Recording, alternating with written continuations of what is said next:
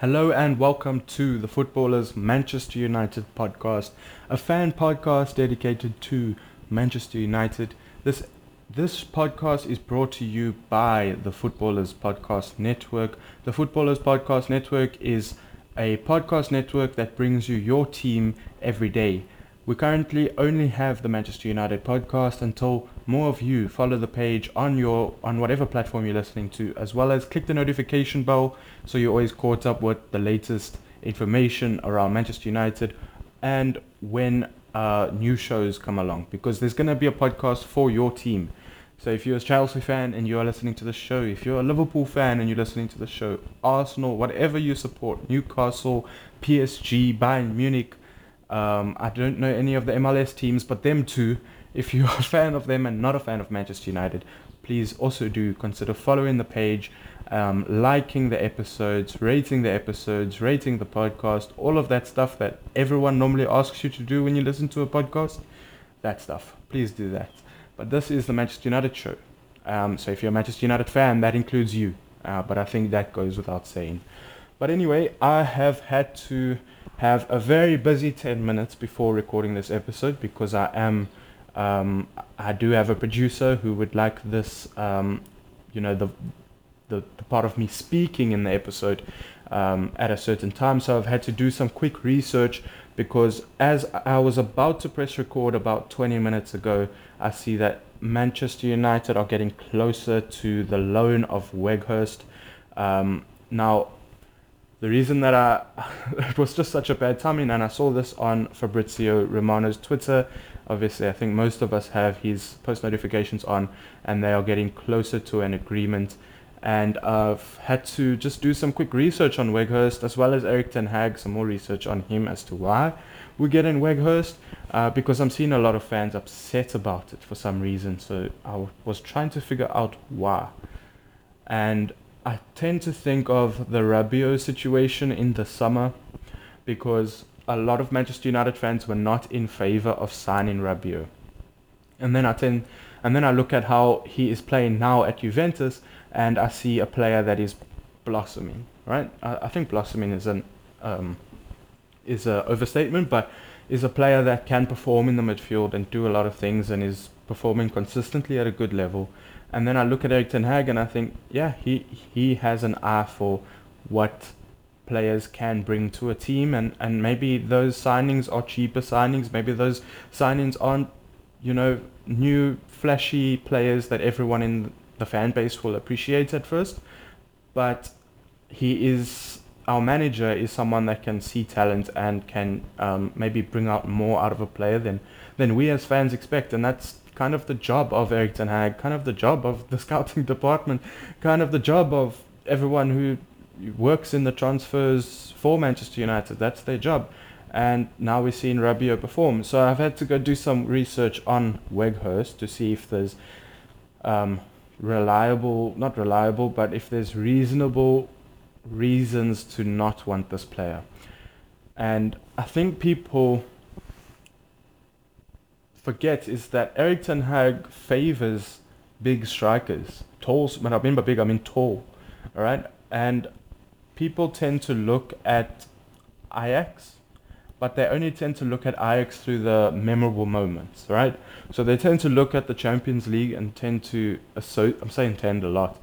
They tend to associate that Ajax team that they saw in Champions League nights go up against teams that are supposedly favorable to win tournaments or to win the game and put in a good performance and then they go look at how Ajax played then and think that's how Manchester United will play now. When that's not always the case. Because if you look closely, the way Ajax played under Erik Ten Hag in the Champions League was very different to how Ajax played in the Eredivisie. The in the Champions League, you saw Tadic playing as a nine, and Donny van der Beek almost playing as a false nine or almost like a loose forward with permission to get into the box and Tadic as a nine, if that makes sense. So Donny would come in from the midfield and get into the box, get into goal scoring opposition, into goal scoring areas and, and try and make something happen or, you know, provide a threat or confuse defenders and people think that's what Martial Bruno can sort of do, and we should look for a better profile of Martial to do that. Um, that's what people think. But if you look at Ajax in the Eredivisie, Erik ten Hag preferred taller strikers, right? And the um, sorry, while I'm while I'm doing this, I'm I'm actually still researching some stuff here on the side. But anyway, um, people, what I'm trying to say is people tend to look at the Champions League as a small sample size to go by to describe Erik ten Hag and to describe how he wants to play and to describe how Manchester United should recruit.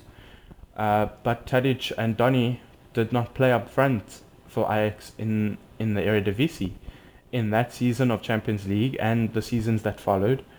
Um, so I think it's a bit unfair to just say that that's what we should do and that's the mold of Erik ten Hag when that's not the case. That was the case on Champions League nights and for what reason that is, you know, that's down to tactics of, of Erik ten Hag, that's down to the tactics of what he sees in opposition, that's down to a lot of things, right? But if you look at the league, which is a more week in, week out basis, you can generally see how a manager wants to play and he played with tall strikers. Okay, and and and and Weghorst is six foot six, so he's definitely tall. but now we need to look into just the height because we hear a lot about height from rival fans about Lisandro Martinez, and that's not always the most important thing. So now we've got to look into more than just height. All right, and another thing that fans tend to you know, I say fans, but I'm also a fan. I'm not any different from you, but we tend to look at a, sh- a new signing and look at the club they come from and sort of attach an expectation to it, right?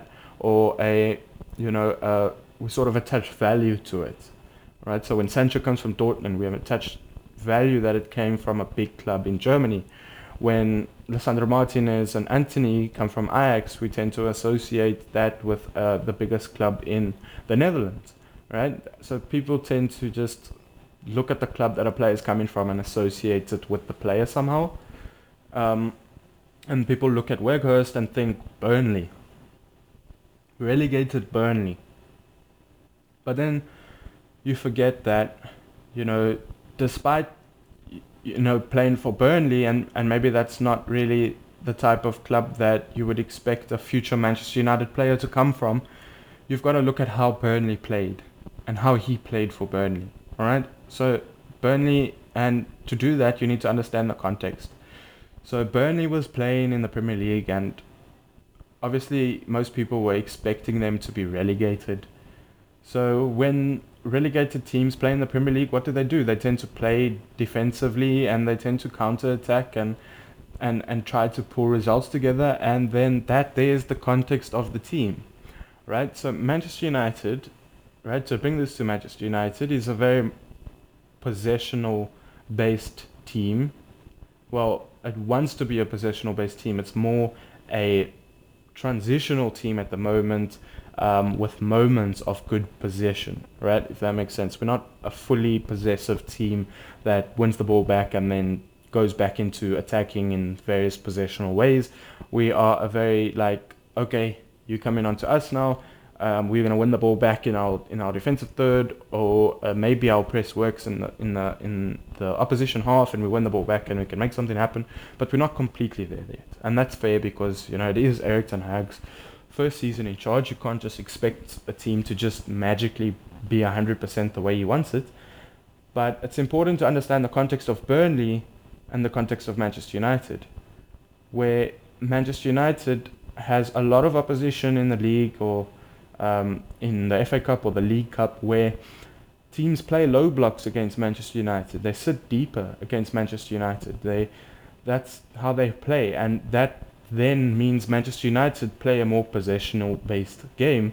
Where compared to Burnley, who was in a transition transitional attacking sort of style of play, winning the ball back from deep and then making something happen, that there's where the difference in the two different teams is right? So now we understand that there's different context to the Burnley team and there's a different context to the Manchester United team.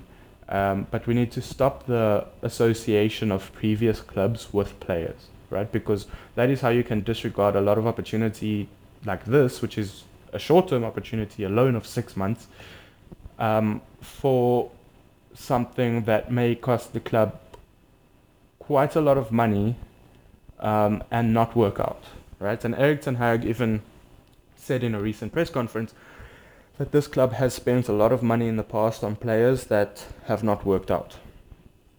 Right, I'm paraphrasing. That's not his. That's not his um, direct words, but I'm I'm paraphrasing. But that's basically what he said. All right, so it's not always just about how much money Manchester United spends every window. It's about what it is on. All right, and I know people will take that as um, putting up a, a, shield for the Glazers. Um, I'm not saying that. I'm just saying that given the conditions of Manchester United financially, and what is probably going to be a big summer, depending on what happens with the club, and you know, um, it depends on on Champions League as well. Um, it's probably going to be a big summer, but for now, for a six-month loan uh, I think Weghorst offers a lot, and to just understand the context of being a possessional team against low blocks teams, that's where Weghorst can be good, right? Because I looked at this is from Opta Data, right? So I'm not stealing information. This is from Opta Data. In the 2021-22 season, uh, Weghorst was a possession like he was a pressing monster basically. He would press against defenders, and his average was 48.7 presses per 90 minutes, right? So nearly a press every two minutes. All right, so he is someone that is very busy on the field when opposition have the ball. And I mean, how many times do we see moments where opposition just have the ball at the back and, and put in, string in a few passes and, and, and, and progress the ball instead of someone putting heavy pressure on, especially in the middle of the field um, that there's been a big problem for Manchester United as well.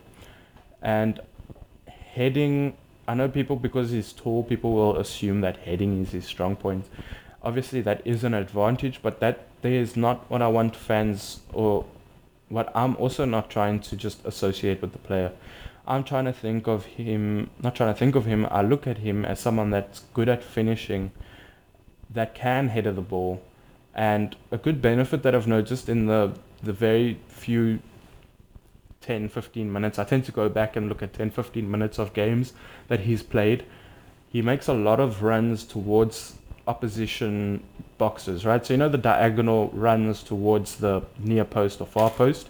He makes a lot of those diagonal runs, and a lot of the time when you watch Manchester United, you see Luke Shaw putting in a cross and no one is making a run, or you see, or you will see Luke Shaw putting in a cross and no one gets it because no one's there and it reaches Antony the other side.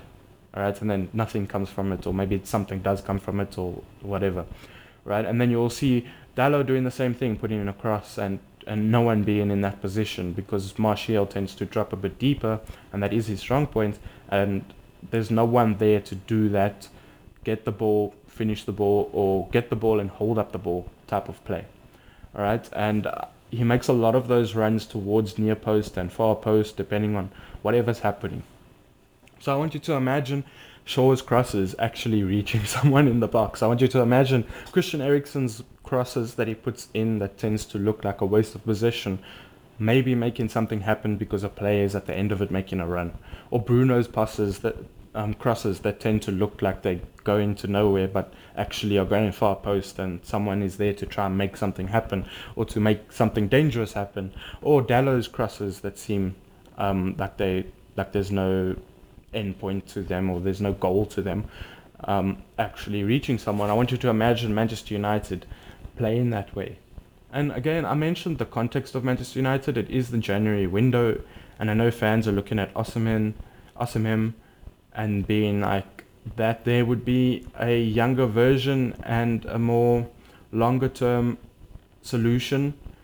But at the same time, you must remember Napoli is in a title race. They're going to charge an arm and a leg for the player. And given Manchester United's financial conditions, it's just not you know, it's not it's not like I want to say it, but it's not it's not the right thing to do for Manchester United at the moment and people look at Toney, but again, Toney has his own personal things happening. Um, he may not be playing, be allowed to play in the FA, be, um, or play in the Premier League, or play in English football.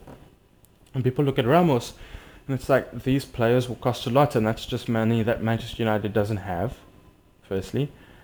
So I think it would be good to just have a loan option. It is offering a different puzzle piece, right? So the, the reason that I say puzzle piece is because, and I'm going to go back to the Cristiano Ronaldo incident because that is a puzzle piece missing. Like, yes, the what was happening with Cristiano Ronaldo, I think any Manchester United fan wouldn't want that, right? I think if you ask 100% of Manchester United fan, if you ask every Manchester United fan in the world, I think about 85% or 90% of them would say that they wanted Cristiano Ronaldo to leave the club after the, the, the interview. All right. Um, so he, well, he's left the club, but the reason I say it's a missing puzzle piece, and this doesn't mean that I expected Cristiano Ronaldo to play week in, week out. I wasn't expecting that at all. I'm just saying that. Okay, let me let me actually give you an example. If you can remember when Cristiano Ronaldo was given a three-day suspension for the club, and that meant that he would be unavailable for the Chelsea game. If if you can remember that, and you can remember how that game went, because it's the first one that came to my mind. Chelsea scored, I think it was in the 70th minute, and Manchester United started putting balls into the box, right? But Cristiano Ronaldo was suspended by the club for, you know, his own actions, and those crosses were reaching nobody, were giving possession back to Chelsea, or giving a goal kick, or winning a corner and making nothing happen from it, or just losing the ball out wide, or something like that. Um, fortunately, Casemiro scored in like the last five minutes of the game, or the last minute of the game, I think and you know secured at least a point. But the point I'm trying to make is that that would have been a moment where a puzzle piece such as Cristiano Ronaldo would have been appropriate because of those balls coming into the box. And yes, the perfect puzzle for Erik ten Hag may not be a 37 year old striker who can't really press anymore because of, you know, restrictions on, on, on that based on a on age um, and, and, and a player that obviously didn't want to be here. You know, um, it's not a puzzle that fits into the Manchester United puzzle under Erik ten Hag, but it's a puzzle piece that in a game like Chelsea, where their puzzle is preventing our puzzle, a piece that doesn't fit the puzzle might have made a bigger difference earlier on in that game, and a comeback could have been done. I'm just using that as an example. I'm not saying that that would have happened. I'm just saying that because Cristiano Ronaldo has left and there's been no replacement for that, there is the need to have that sort of option. And maybe Weghorst is that option, but maybe he is also coming here to start. All right. And that there's just why I'm taking this loan as a good as a good thing. right? I'm not looking at it as like I need Felix, I need Osimhen, I need Toney, I need Ramos, I need Kane, I need. I'm not taking that because the club just can't afford it, right? Let's just admit it. But um, that's just my thoughts on the Weghorst signing. It does look like it's going to be done. I did see something on Twitter. Um, let me just open Twitter so I can credit the account. Um, but I did see that he's apparently on his way tomorrow, which I'm not. You know, you can't be hundred percent sure. Um, yeah, so this is from ADNL. So at ADNL on Twitter, um, they've apparently said Wout Weghorst is on his way to Manchester United FC. And let's just check for Fabrizio Romano. Um, Manchester United are working to find a solution with Besiktas and Burnley to get Wout Weghorst deal done. Both and both player and club are confident, right? So it looks like it's pretty much done. Um, but yeah, either way, it is a bold call, and I think Erik ten Hag has earned the right to make a bold call at this time. I do think, I do know people look at it like Erik ten Hag has worked wonders with this team, and they're awarding him with a six-month loan um, with a player that is not very young. That you know, you know, you hear all of those negative things that happen, but I'm looking at all of what I've just said you know, a player that can press, a player that can strike, a player that can header, a player that likes to make runs to to the posts, um, a player with good box instincts, a player that can play with his back to goal, and I think that, that there's a good signing, you know, and especially in those low block teams. In the transitional games, I'm expecting Martial to be a bit of a better option, but you know, I'm not, I'm not, I'm not a manager for a reason. But anyway, I'm going to be covering the next game in the podcast, which is actually the purpose of this podcast. But this news just dropped, so I had to bring that to you. But anyway, after this little break, I'm going to be bringing you the pre-match of Manchester United's next game tomorrow at. Let me just check the time for you, um, because I need to give good information. Um, I can't just say anything, even though I'd want to. Right. Um, in yeah. So in the EFL Cup tomorrow, quarterfinal um, against Charlton at eight o'clock UK time. Um, so yeah, I'll be bringing you a pre-match preview to this game on the other side of this podcast. Please do remember to follow the page or subscribe to the page on depends on whatever platform you're listening to, as well as like the podcast, like this podcast, do everything everyone normally asks you to. But yeah, see you on the side on the other side for the pre-match of Manchester United versus Charlton.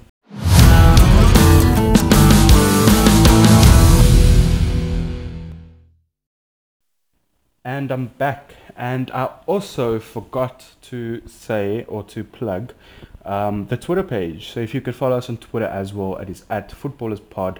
Uh, there isn't many followers, and there hasn't been any tweets. I think they're probably gonna tweet this podcast. So if you could like it and you know share, do all of that, it would also be very appreciated. Uh, they're probably going to tell me to say this better, to say the, the welcoming better, because I'm just saying it. follow us on whatever platform you're listening to. Notification bell, all of that, as well as follow us on Twitter. And if you want to get a hold of us, of uh, the producers of the show, you can email them at the, f- well, not at, but you can email them. The email address is thefootballerspod at gmail.com. All right, but there's some more to it than that. All right, if you want to get a hold of them, you can email thefootballerspod at gmail.com.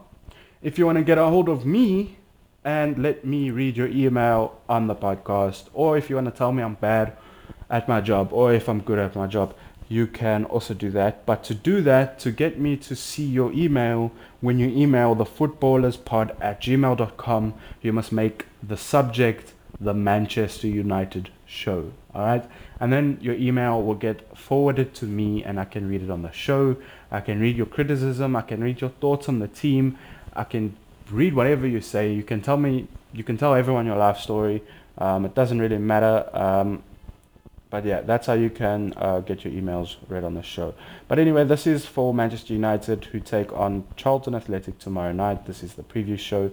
There hasn't been a press conference, so there isn't really much to cover. All I can talk about is Manchester United, to be honest.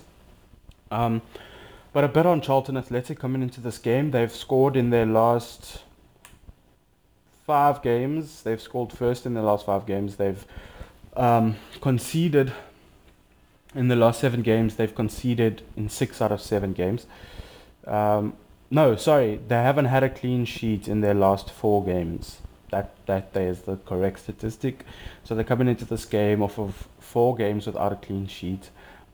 Both teams have scored in their last six games. This is for Charlton Athletic.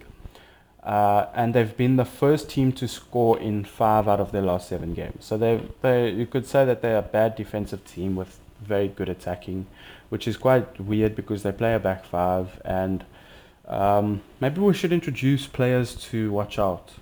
Or what what should we call it? Ones to watch. No, but that's that's that's in FIFA.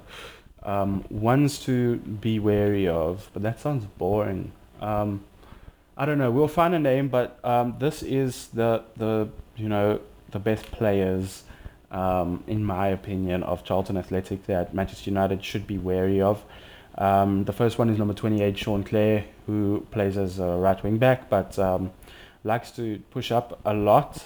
And yeah, depending on who we play at left back, uh, which is either Shaw or Malacia, um, they you would assume that they would be attacking given the opposition, and uh, you you know you should look out for Sean who can who is very good at going up the pitch and putting in good crosses and, and, and as well as not only that but also coming into the field and making something happen as well. Um, and uh, yeah, that's pretty much the best player of their team. Jayden Stockley, I think is his name, the striker. He's not the best, um, but you know it's a striker, and I don't think Manchester United is going to be too fazed about these two players. Sean Clare, the, the right wing back, and Jayden Stockley. I think Manchester United is just going to play their game, to be honest. And I'm expecting, in terms of Manchester United, I'm expecting. Um, would Butland start his first game for Manchester United instead of David De Gea? Um, don't I don't think they'd do that. No, he. I don't think Erik Ten Hag would do that. Um, I think just start De Gea. He started most of the games. Um, Butland's just arrived. I don't think it's. I don't think he will start. Um, I can see Malacia starting at left back, given that um, Shaw would probably be starting against Manchester City the weekend. Um, so I, I think Malacia will start left back. Um, yeah, Malacia will start left back. Um, Harry Maguire, I think, you know, there's been some rumours around him possibly leaving to Aston Villa. I did see, I think Samuel Luckhurst uh, posted on Twitter that uh, sources close to Maguire and MUFC find it laughable. Um, but um, yeah, there's there's I don't think anything was I don't think anyone was expecting a move for Harry Maguire in January anyway. But um, I can see him getting into the team this week uh, for this game. Um, whether or not Martinez starts, I don't think so. Um, I, I actually would like Martinez to start because of, you know, just to get him playing more minutes. You know, obviously did win the World Cup, you know, congratulations for that. But, you know, this is Manchester United, it's time to get to work here.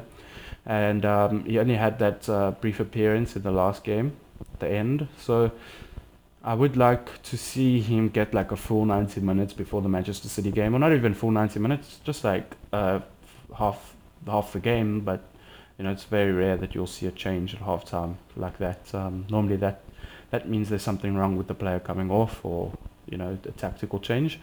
Um, so I would like to see Martinez start because I, I, you would assume that he would start against Manchester City, and you know, you need match fitness.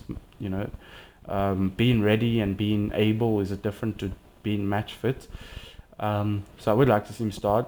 So I'm gonna say Martinez and Harry Maguire um, will start together at the back, and um, Aaron Wan-Bissaka to to also start and you know let's I don't actually say this, but let's assume Manchester United can get a two or three goal cushion.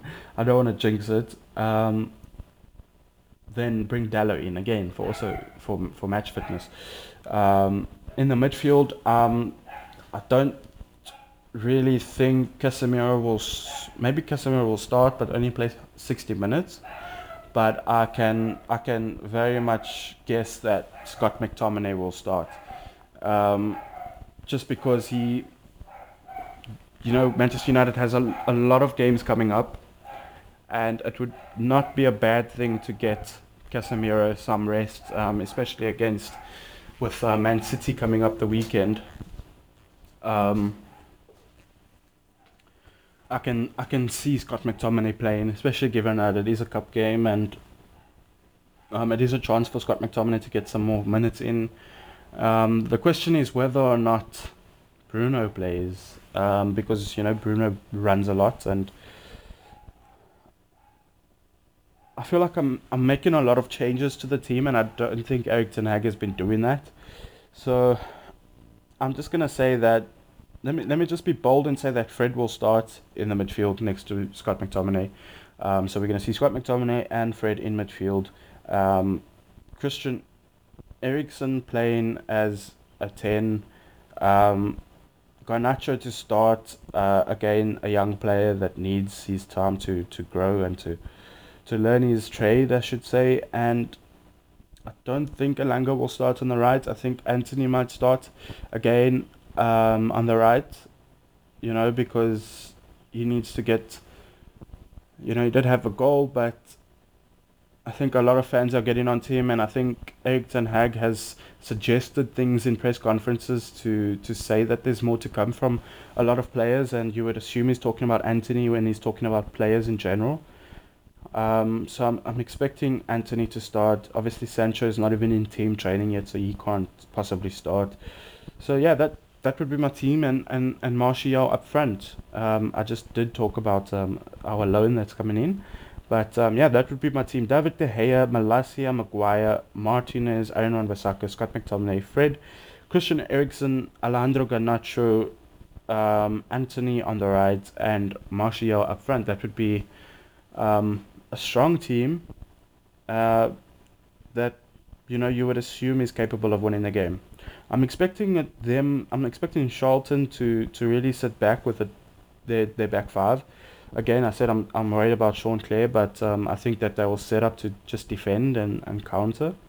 Um, and that's pretty much what they've been doing in League One as well. Um, so yeah, I'm expecting a low block, and um, I'm also expecting Manchester United to, to win comfortably. Um, if I'm not mistaken, uh, Manchester United. Um, I can't bring it up now, but yeah, I'm not going to look at it now. But I think Manchester United have a have conceded at home in the Premier League at least to Saka, and then recently who would who do we just play? Um, that we conceded to. Anyway, Manchester United have a good home record in terms of clean sheets as well. So I'm expecting a one-sided game, Manchester United to come away with the win, and for us to be doing a match reaction in a positive way, at least. But thank you for listening. That is the, the match re- preview. There isn't really much to say given that Erik ten Hag hasn't had a press conference. We could only talk about the transfer rumors um, that seem to be seem to be um, coming to fruition. Um, and uh, yeah, that's all we can pretty much say at this moment. Talk about the team and that. So yeah, thank you for listening, and please do follow the page on whatever platform you're listening to. Like the episode, do all of that. Follow us on Twitter at Footballers Pod. If you want to get a hold of the producers, you can email the Footballers Pod at gmail.com. If you want to get a hold of me, you email that same address, but you make the subject line the Manchester United podcast. Thank you for listening.